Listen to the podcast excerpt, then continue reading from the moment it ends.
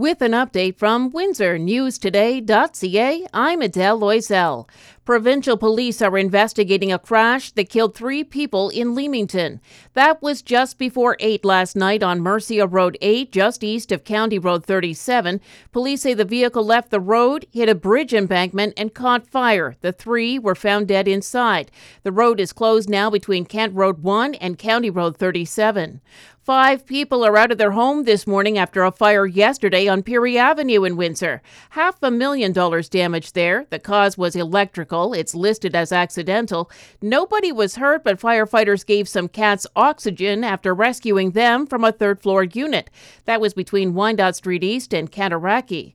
Unifor National President Jerry Dias has announced his retirement. He's had ongoing health issues and went on medical leave last month. The announcement over the weekend makes it official official. Dave Cassidy, the president of Local 444, has already said that he's interested in the job.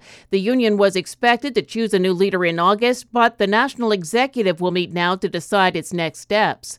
Does the town of Amherstburg have designs on General Amherst High? Well, we could find out tonight. Councillors will talk about whether to give it a heritage listing. That will save it from the wrecking ball for 60 days.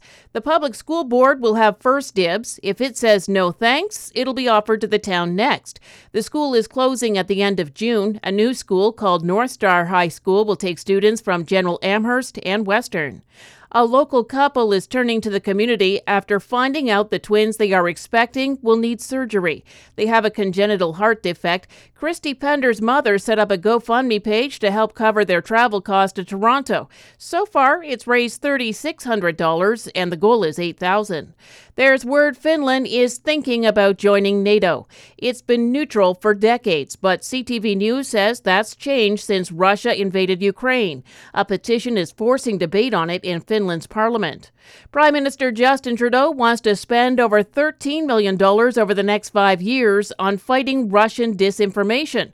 The Toronto Star says it would be through an initiative known as the G7 Rapid Response Mechanism. It's not clear exactly what that does, but it was introduced four years ago to block threats to G7 democracies. And actor William Hurt has died. The Associated Press says he was 71. He was in movies like Broadcast News and The Big Chill. He was diagnosed with prostate cancer in 2018, but it spread to his bones. Tom Brady says he's not ready to retire just yet. Sportsnet says he announced over the weekend that he wants to come back and play another season with the Buccaneers. He wrote on Twitter that since he retired just two months ago, he's realized his place is on the field. The Leafs lost to the Sabres 5 2 in the NHL and a 5 2 loss for LaSalle to Chatham. The 73s beat Petrolia 6 1 and take a 3 0 series lead, and Amherstburg lost to Wheatley 2 0. In the NBA, the Pistons lost to the Clippers 106 to 102, and the Windsor Express lost to the London Lightning 123 to 104. Sunny and windy today. We'll get up to 12. Maybe showers overnight tonight. Fog patches 2 and down to 0. 10 tomorrow. Maybe showers or flurries in the morning, then sun and cloud upper teens on Wednesday and Thursday with sunshine. For more on these and other stories, go to windsornewstoday.ca.